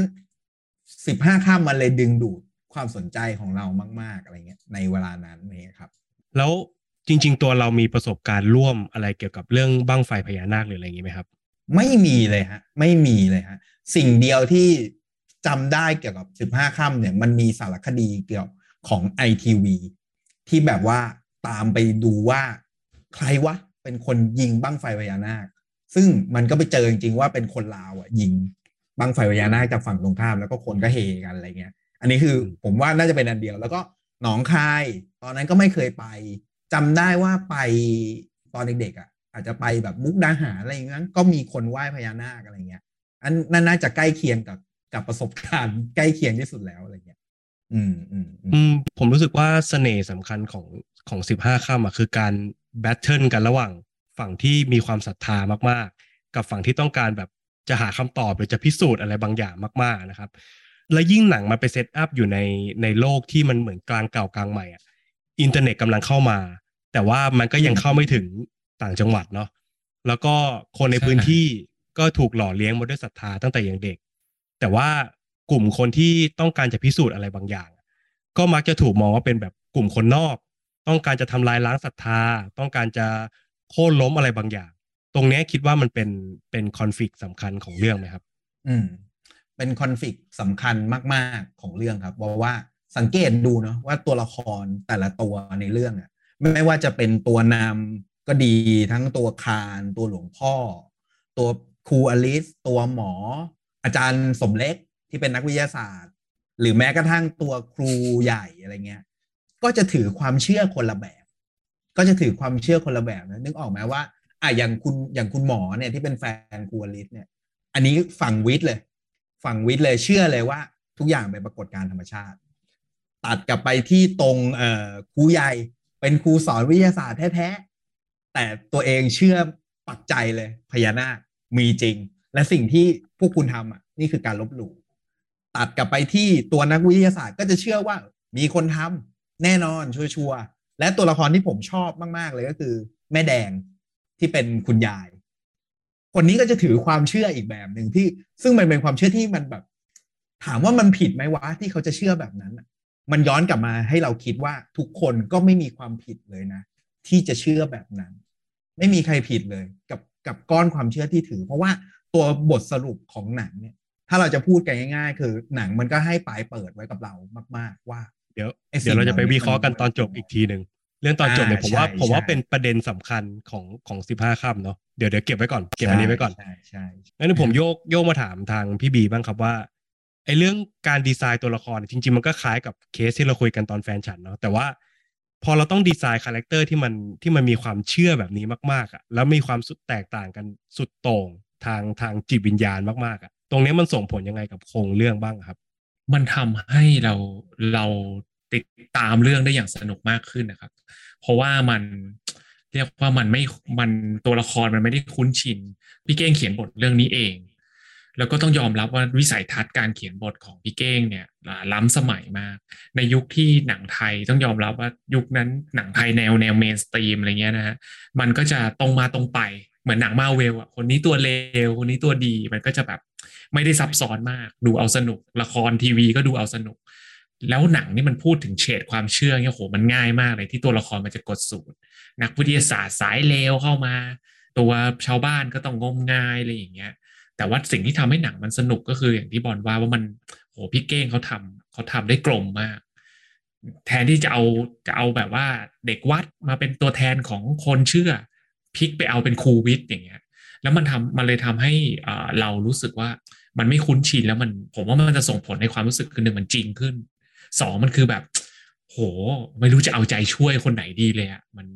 มันมวยสูสีกันมากเนี่ยครับ เสริมเสริมเรื่องของวิธีการนำเสนอนิดนึงแล้วกันครับ คือแบบมันจะมีบางช่วงบางตอนของหนังที่พยายามทำกับราวกับว่าสิ่งนี้มันเกิดขึ้นจริง มันจะมีพาที่อันหนึ่งที่แบบเป็นนักชีวะ ดึกดำบรรพ์อะไรไม่รู้สักอย่างที่ที่เกือบจะเป็นสารคดีอยู่แล้วอะ part นั้นอะใช่ใช่แล้วแล้วอยู่ดีก็มี part ที่มานั่งสัมภาษณ์ชาวบ้าน ซึ่งถ้ามาดูตอนนี้เราก็รู้สึกแหละอ๋อคงจะเซตแหละนะ แต่ว่าในความเซตอะเรารู้สึกว่ามันจริงอยู่ มันเหมือนแบบชาวบ้านมาสัมภาษณ์สารคดีจริง ๆ ว่าเฮ้ยฉันเจอตัวนั้นตรงนี้ว่ะฉันเจอตัวนี้ตรงนั้น มันยิ่งเสริมความเชื่อที่มันดูจริงขึ้นมาก ๆอะไรเงี้ย เข้าไปใหญ่อะไรเงี้ย sequence นั้นก็เป็น sequence ที่ผมชอบมากนะครับ เพราะว่าอยู่ๆเขาก็ blend การแบบ break the fourth wall นะอยู่ๆคนก็มาพูดกับกล้องในฐานะเอ่อ interviewer ขึ้นมาซะอย่างนั้น แบบว่าโดยไม่มีปี่มีขลุ่ยแต่ว่ามันแอบเนียนนะ แล้วก็เนี่ยมันจะมีรอยของพญานาคเลื้อยไปตรงนี้ตรงนี้ จริง ๆ จริง ๆ ผมว่าสำหรับผมอะส่วนที่สนุกที่สุดของมันคือการรอคำตอบอะว่าตกลงมันจะตอบยังไง เรื่องพญานาคเอ่อทีนี้ผมว่าเรามาเข้าจุดสำคัญที่เราเกิดไว้ดีกว่า ก็คือ ตอนจบของหนังเนาะให้คุณให้คุณบอลพูดก่อนเลยว่า รู้สึกยังไงกับกับตอนที่หนังจบลงแบบนั้น โอเค ก็คงต้องเล่าเหตุการณ์ในหนังนิดนึงแล้วกันว่ามันจบยังไงนะมันจริงๆ เรื่องราวมันก็คือจบในคืนสิบห้าค่ำเดือนสิบเอ็ดวันนั้นที่เราทุกคนรู้ในเรื่องว่าหลวงพ่อได้เอาบั้งไฟชุดสุดท้ายไปวางไว้ ซึ่งมันก็คงไม่ได้มีจำนวนเยอะหรอก เพราะว่าตัวหลวงพ่อเองก็ก็ชราภาพมากแล้ว แล้วก็แล้วก็เสียชีวิตไปในเหตุการณ์นั้นอะไรเงี้ย เพราะนั้นบั้งไฟที่มันขึ้นมาที่คานบอกว่าอ๋อบั้งไฟของหลวงพ่อมันก็คงประมาณนี้แหละ และอยู่ดีๆบั้งไฟแบบอีกนับ นับพันนับร้อยก็ขึ้นมาปุดปุดปุดเวลานั้นนี่คือผมผมก็น้ำตาไหลไปด้วยพร้อมกับคานตัวละครในเรื่องว่าแบบ โอ้ นี่คือสิ่งมหัศจรรย์นี่นะมันคือสิ่งมหัศจรรย์ที่เราที่เราไม่สามารถตอบได้นี่หว่าว่า ว่ามันเกิดอะไรขึ้น คือจริง ๆ หนังมันก็พยายามจะจะเล่าความเชื่อในฝั่งของหลวงพ่อมันแหละว่า ถ้าเอาตามตรงนะแปลกันแบบตรงตัวเลยก็คือหลวงพ่อเคยเห็นพญานาค แล้วพญานาคก็ได้ให้สิ่งนี้มา เป็นมรดกตกทอดเพื่อบอกว่า เอาบั้งไฟเราเนี่ยไปวาง แล้วคนจะได้แบบศรัทธาอะไรบางอย่าง มีความเชื่ออะไรบางอย่าง ไม่รู้ว่ามันจะไปส่งผลอะไรหรอก แต่ว่า ไอ้ดวงไฟนับหมื่นนับพันเนี่ยมันนับพันนับร้อยเนี่ยมันอาจจะส่งสว่างในใจผู้คนหรือหรือแม้กระทั่งง่าย ๆ อย่างตัวคารมันก็อาจจะแบบได้ได้ฉุกคิดอะไรขึ้นมาบางอย่างได้อะไรเงี้ย ซึ่งตรงเนี้ยผมมองว่ามันเป็นปลายเปิด ที่น่าสนใจ สิ่งที่เราเชื่อกับสิ่งที่ตาเราเห็นน่ะมันอาจจะไม่ใช่สิ่งเดียวกันก็ได้ บางไฟที่หลวงพ่อวางไว้ เราก็ไม่รู้ว่าไอในความเป็นจริง มันหลวงพ่อไปวางได้ขนาดไหนไม่รู้ และไอ้บางไฟที่มันโผล่ขึ้นมาอีก มันคืออะไรมันเป็นศาสนาพญานาคมีจริงไหมหรือเป็นไปปรากฏการธรรมชาติ หรือว่าจริง ๆ แล้ว สิ่งแวดล้อมดีบ้างไฟพญานาคก็จะขึ้นวะ มันก็มีคำตอบที่มันที่พี่เก้งพยายามจะ ผมใช้คำว่าประนีประนอมกับทุกฝ่าย ประนีประนอมกับคนที่เชื่อประนีประนอมกับคนที่ไม่เชื่อ ผมว่าไม่มีใครด่าหนังเรื่องนี้ ว่าแบบพญานาคมีจริงไหมหรือไม่มีจริงอะไรอย่างเงี้ยไม่มีใครไม่มีใครด่าเรื่องนี้ เพราะว่าพี่เก้งได้ให้คำตอบที่ที่ประนีประนอมกับทุกคนที่สุดแล้วอะไรเงี้ยแล้วก็มีวุฒิภาวะในการทำหนังมากๆอะไรเงี้ยครับ ผมว่าเอ่ออาวุธอาวุธที่ใหญ่ที่สุดที่เขาที่เขาใช้ในการบิวอัพฉากจบอะ่ะคือ ความเชื่อมั่นที่หลวงพ่อแบบ มีต่อ quest ของชีวิตเขาอะมันทำให้วินาทีที่แกสตาร์ทเครื่องเรือแล้วแกก็ออกออกไปแบบคนเดียวกลางแม่น้ำโขงอะไรเงี้ยมันดูอิมแพกมากขึ้นกว่าเดิมเนาะเขาใช้กลยุทธ์อะไรในการที่เขาปูเรื่องทั้งหมดมาจนจนทำให้คนดูรู้สึกได้ขนาดนั้นนะครับ จริง ๆ ต้องบอกว่าตัวหลวงพ่อเนี่ยน่าเป็นตัวที่ที่เขียนยากที่สุดในในเรื่องเลย เพราะว่าหนังมันเปิดหน้าไพ่ชัดเจนมากว่าตัวตัวนี้นี่คือหัวหน้าโจร แต่ว่าคนดูต้องเอาใจช่วยหัวหน้าโจรคนนี้ด้วย ดังนั้นเนี่ยมันต้องถูกดีไซน์ว่าเป็นหัวหน้าโจรที่เราที่คนดูจะรักและยอมกระโดดลงไป แล้วก็สุดท้ายแล้วมันจะเสี่ยง ซึ่งผมว่าพี่เก้งก็เขียนได้ได้ได้ดีมาก ให้หัวหน้าโจรตัวนี้มันมีความเป็นมนุษย์ มีอารมณ์ขัน ผมเชื่อเลยว่าถ้าถ้ามือไม่ถึงเนี่ย จะเขียนให้หัวหน้าโจรตัวนี้ขึงขัง จะด่าด่าคนที่เห็นต่าง ฉันศรัทธานะเว้ยโน่นนั่นนี่ ใครคิดต่าง ฉันจะต้องฆ่าเลยเอาเอาความอะไรนี้เข้าไป แต่เราจะเห็นเลยว่าหลวงพ่อจะค่อนข้างใจเย็น เวลาคานไม่เชื่อหรืออะไรอย่างนี้หรือว่ามีคำถามเลยก็จะเฮ้ยไม่เป็นไรอะไรเงี้ย ผมว่าสิ่งเหล่านี้มันมันทำให้เรารักตัวเนี่ย แล้วก็พอรักมาถึงขนาดเนี้ยมันเลยทำให้ quest สุดท้ายเนี่ยมันมันยิ่งส่งพลัง คือถ้าเราไม่รักเขาขนาดเนี้ยไอ้ quest เนี่ยมันจะไม่มันจะไม่ได้ส่งผลต่อคนดูได้เท่านี้ อันนี้ในมุมผมนะ ผมย้อนกลับไปก่อนที่จะมันจะมาเป็น quest สุดท้ายของหลวงพ่อ ผมว่าอาวุธสำคัญที่ที่ทำให้เรารักหลวงพ่อมันมีฉากฉากหนึ่งที่น่าจะเป็นฉากที่ผมชอบที่สุดในเรื่องก็คือ ฉากที่หลวงพ่อปีนบ้าน แล้วมาเจอกับหมอ ฉากเนี้ย ผมว่านี่คือมสเซจสำคัญของเรื่อง มันคือการปะทะกันระหว่างสองโลกจริง ๆ ก็เป็นสิ่งที่ไดอะล็อกนั้นได้พูดชัดเจนว่า โลกเรามันก็มีตะวันออกและตะวันตกนะ วิทยาศาสตร์มันก็คือเรื่องของการตอบคำถามที่เราไม่รู้เกี่ยวกับธรรมชาติ หลวงพ่อก็เลยฮุกไปว่าเฮ็ดในสิ่งที่เชื่อเชื่อในสิ่งที่เฮ็ดผมว่ามันเป็นมันเป็นฉากที่ทำให้เราเห็นว่า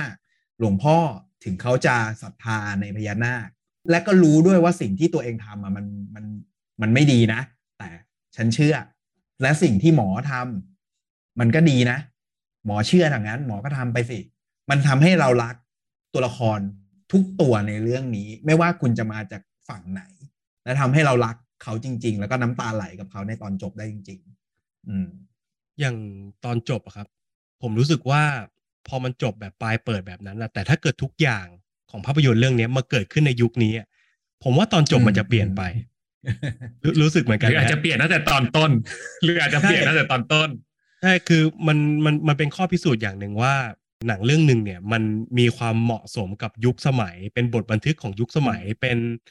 เป็นหมุดหมายสำคัญที่ที่เป็นตัวแทนของความคิด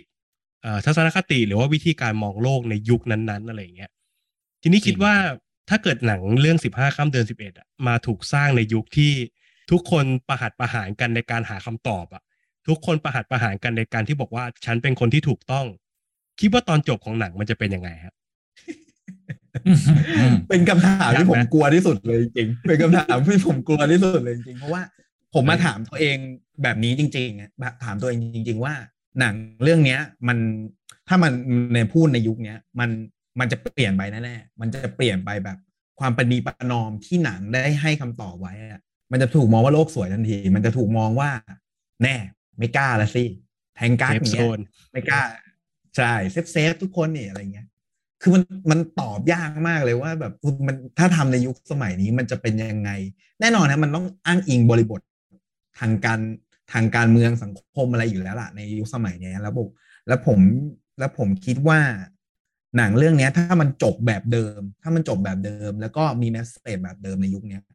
คนก็อาจจะมองมันด้วยสายตาเปลี่ยนไป โดยเฉพาะวัยรุ่น ผมรู้สึกว่าวัยรุ่นน่าจะเป็นน่าจะเป็นกลุ่มคนที่มองหนังเปลี่ยนไป แล้วก็ แล้วก็กลุ่มที่เป็นผู้ใหญ่ก็น่าจะมองหนังในอีกมุมหนึ่งเช่นกันเหมือนกันอะไรเงี้ยครับ ผมไม่อยากให้มันจบแบบเดิมนะ เพราะเรารู้สึกว่าการคอมโพมไม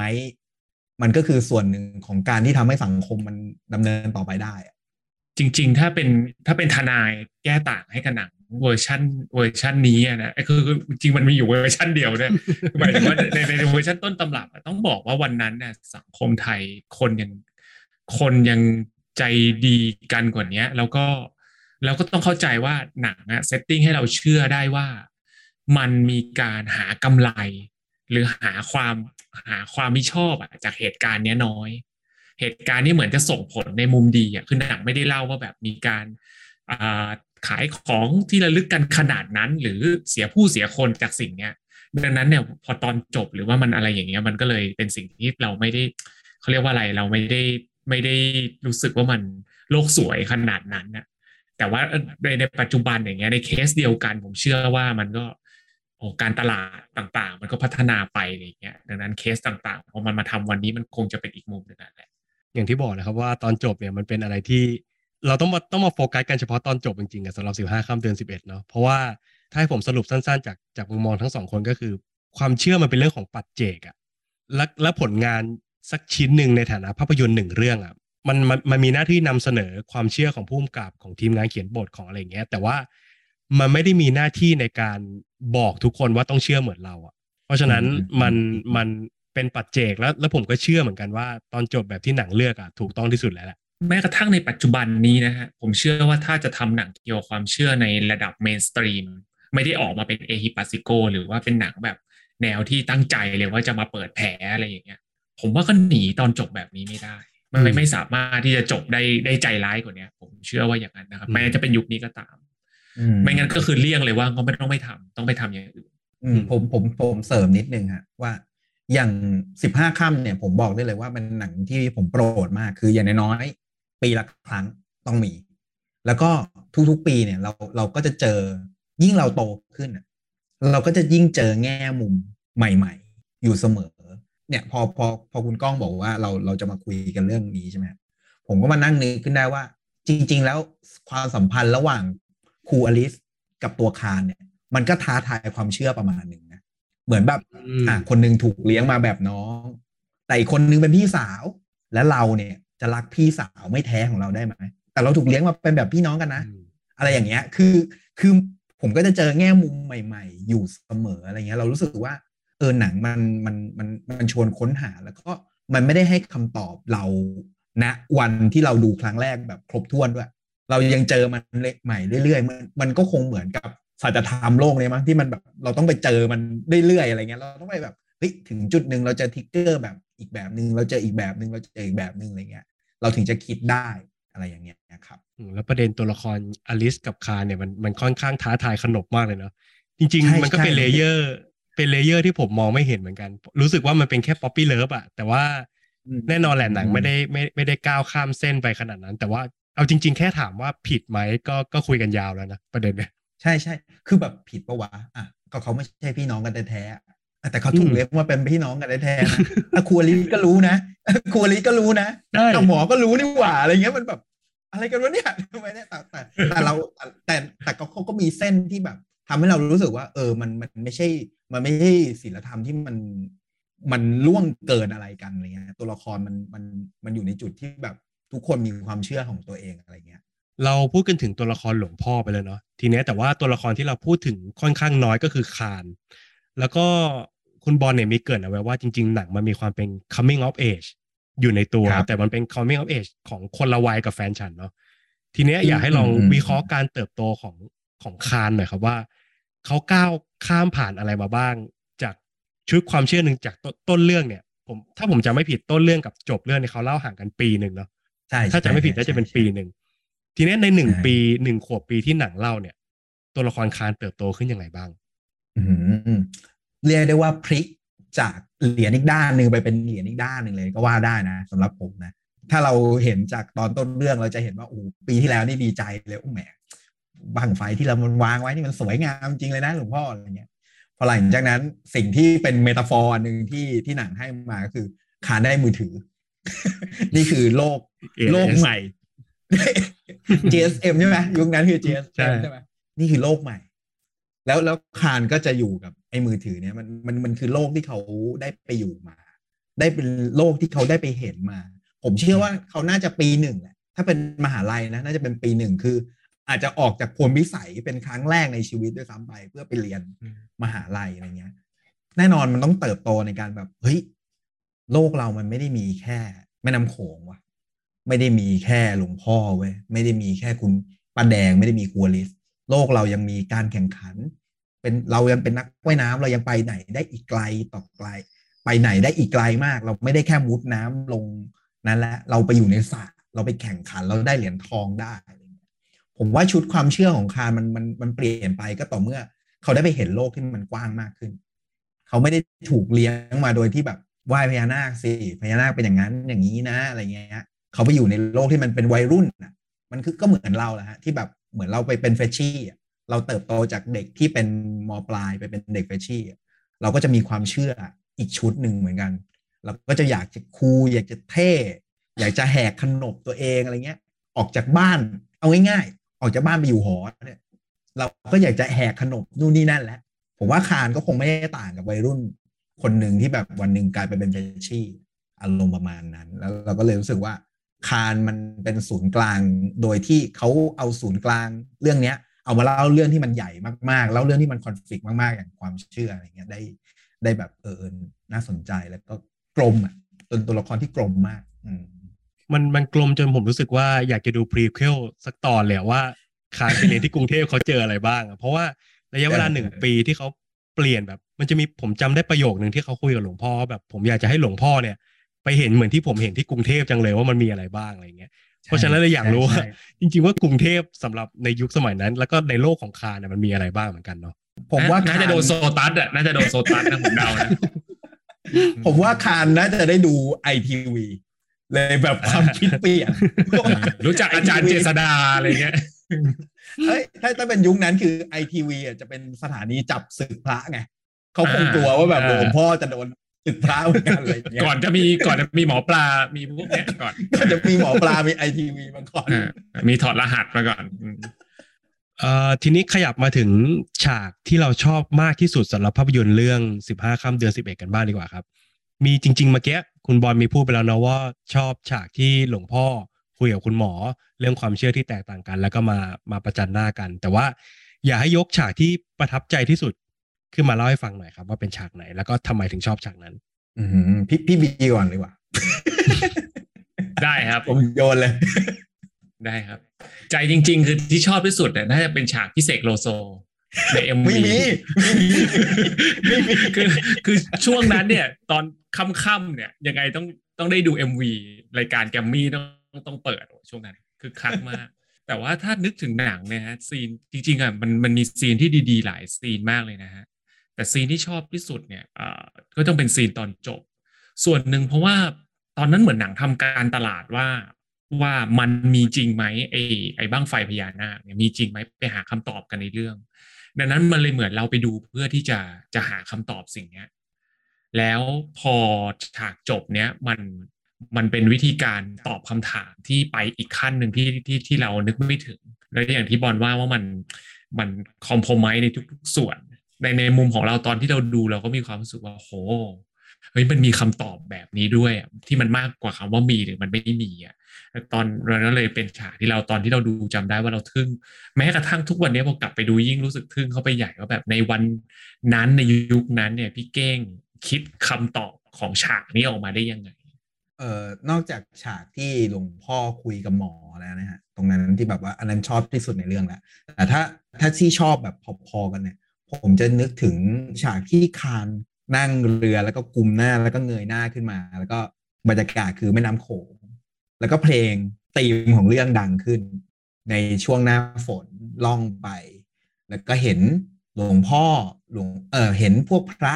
มายืนรับเฮ้ยคามาแล้วนู่นนี่นั่นอะไรเงี้ย แล้วก็ไปสู่โลกของอวัดลึกลับแห่งนั้นอะไรเงี้ย เป็นฉากแบบง่ายๆฉากสั้น ๆ ที่เรารู้สึกว่ามันเราเห็นบรรยากาศ ด้วยเพลงด้วยด้วยอินเนอร์ของของตัวแสดงที่เป็นคานผมรู้สึกได้มันมีอะไรหลายอย่าง เยอะมากในตัวนั้น มันมันมันคือเด็กผู้ชายคนหนึ่งที่สับสนกับโลก คือความตั้งใจก็คือจะมาบอกแหละทุกคนจะรู้ว่าความตั้งใจก็คือการจะมาบอกว่า เราเลิกกันดีกว่าครับลุงพ่อเราเราหยุดสิ่งนี้กันดีกว่าอะไรเงี้ย แต่ว่าภาพแรกที่เขาเห็นเนี่ยคือ คนที่เขาผูกพันอะมารอรับอะแม่เป็นไงบ้างคะแม่เป็นใหญ่เป็นไงบ้างลูกอะไรเงี้ย คือมันมันเต็มไปด้วยมวลอารมณ์ที่